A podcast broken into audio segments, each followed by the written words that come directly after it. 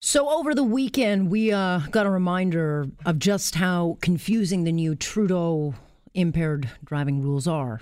Uh, and, and they're dangerous. Even the Department of uh, Justice seemed confused because they had to clarify a, remain, a reminder that it put out on social media um, stating that, you know, you can be arrested if you enjoy a drink after you have driven. So the quote of the tweet said, It's summertime and living is easy. Whether you're sitting on a patio or having a backyard barbecue, remember it's against the law to have a blood alcohol concentration over prohibited levels within two hours of driving. Uh-huh. It, let's just say a lot of people are like, What? You're going to come into my patio? You're going to come into my house? What are you talking about? And that's why this law is it's so, so flawed because how does one prove they didn't have alcohol in their system while they were driving? And they didn't have a drink after arriving home. So now the onus is on you, on us, to prove we didn't do anything wrong, and that's not constitutional. It's it, this borders on police state. Lorne Honickman is our global news radio legal expert. And I saw this tweet, Lorne, go over the weekend. It just it shows you how stupid this law is. And by the way, you will recall this is a Jody Wilson Raybould piece of legislation. Um, and that is why it matters what policy politicians create, because this is a badly, badly written rule and, and law. And I think a lot of people are going to get not just confused, but caught in it. Well, this particular part of it, because you and I talked about another part of the law where we disagreed, and a reminder of that other part. That was the the random spot checks. Right. That was the the police the ability, without having reasonable suspicion that you may be impaired, simply to to to pull you over and and ask you to blow, uh, blow into a roadside breath analyzer. I believe that that's really good. We won't talk about this today.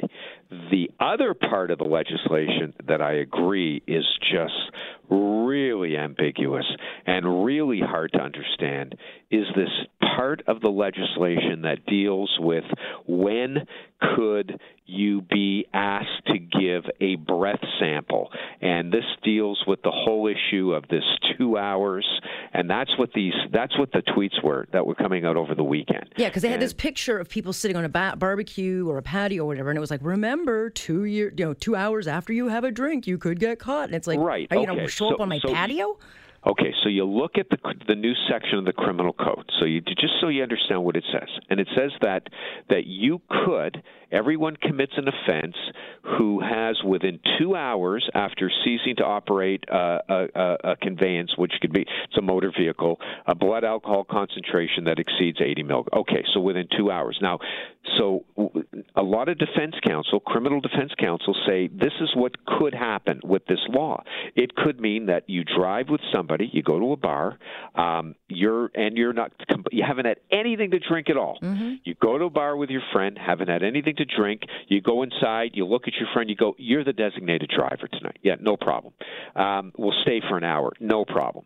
And you start drinking because you know you say to yourself, "I'm not going to be driving." Um, so he's driving or she's driving, so no problem. You come outside an hour later, and the police may have seen you go in. You come outside an hour later, and now you are inebriated, but that's okay. You think to yourself, because I'm not driving. They can many criminal lawyers are saying this. Mm-hmm. I don't know if it's correct, but they're making the argument that this law means that the police could ask you, they could arrest you. Sure. They could, even though you'd go, whoa, whoa, whoa, wait a minute, I wasn't going to drive. They can make the demand that you're going to have to blow into a breathalyzer, take you to the station, etc. Now, now, you'd have to go through all that garbage, but there is an exception that that would be the defense.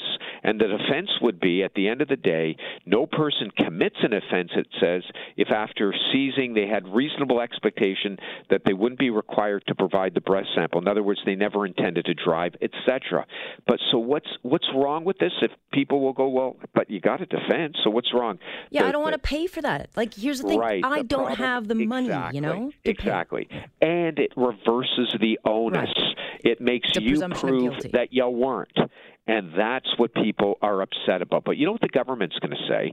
And this is the argument they're going to make. They're going to say, look, we have to do this. Why? Because those there are people, for example, Alex, who who come out um, they are impaired. They're driving. Let's say uh, they, they they they sort of you know hit somebody or they hit a curb and somebody goes, "Holy cow! There's an impaired driver over there." They race home. Um, the, somebody has called the police. The police go to their house, and now they're inside their house, and they go, uh, "Yeah, no, no, no. I, I was drinking inside the home." and and the government says, and that's why they said to do it. They can't do anything about it because now the person says, "Oh, I had everything to drink inside here. Wasn't drinking before." So the, that's why they said we need these. The people who may flee the scene, people who try to make it home in time, or people who are what's called bolus drinking. That oh, it, right before I walked out of the bar, that's when I had my drink, and that's why it showed up on the breathalyzer, etc. So they're saying we want to deal with those situations, but again, at what cost? Right. But here's here's a realistic situation. I'll, I'll use myself as an example. Go to brother-in-law's house, going there for a few hours, have a beer or two, leave a few hours later. What if you get to that person's house and then the cops decide to show up and you're going to have a beer. You're not driving, you're not going anywhere. You're somewhere that you're allowed to be doing a completely legal activity. Right. And yet right. now all of a sudden you find yourself having to defend yourself. I don't want to have to go through that process. And I don't think uh, the average person should be put into the position where all of a sudden you're having to prove your innocence. Right. And of course, what, what the government was saying is in your example, oh, Alex is perpetrating one of the myths that have come out about our new laws that uh, police could be demanding breath samples from people in their home or in a bar. I gave you an example when they could. They'd be saying, no, no, no, we're only saying that if that if you are uh, lawfully stopped or if you if we believe that that you've consumed something over the last over the last two hours and now you've come out and you're now getting to your car or or or etc. So, but you're right. Yeah, and and what's going to happen? You, here's here's I can guarantee this is going to happen, Alex. This sometimes you go, I'm 50 percent um, certain 80 per, I'm I'm going to go I'm going out on the limb here right now. I'm 100% certain that as soon as we have a few people mm-hmm. charged with this 2-hour part of the criminal code right now, there will be constitutional challenges and that law is going to be struck down. But, but again, that part's going to be struck down. But if you know it's flawed and the liberals know this is flawed, instead of doubling down and saying no, it's going to stay amend it now so you're not tying up the system, not wasting people's money and resources, and not creating um, work there sh- where there shouldn't be. I mean, it, this to me is just politics at its worst. Well, maybe it is politics at its worst, but you know what it's dealing with, right? It's dealing with alcohol impaired tragedy, and and sometimes if if I if you were you know when when you when you wear a lawyer's hat, Alex, and you go, you don't pick your clients sometimes.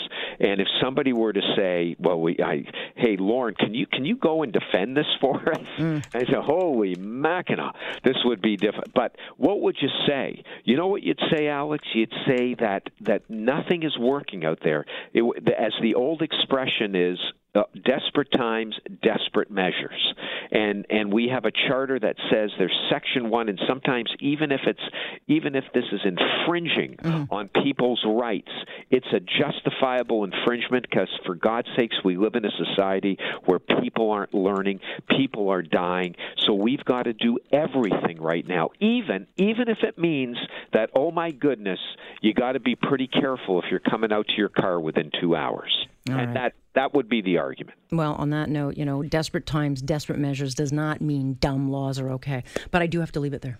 Okay. Talk we'll, to you soon. We'll talk about this when the charter challenges start flying out, as they will. Yeah. Okay. All right. Thank you, Lorne. Bye bye. That is Lorne Honickman joining us. It is such a flawed law. I'm Alex Pearson. This is Global News Radio.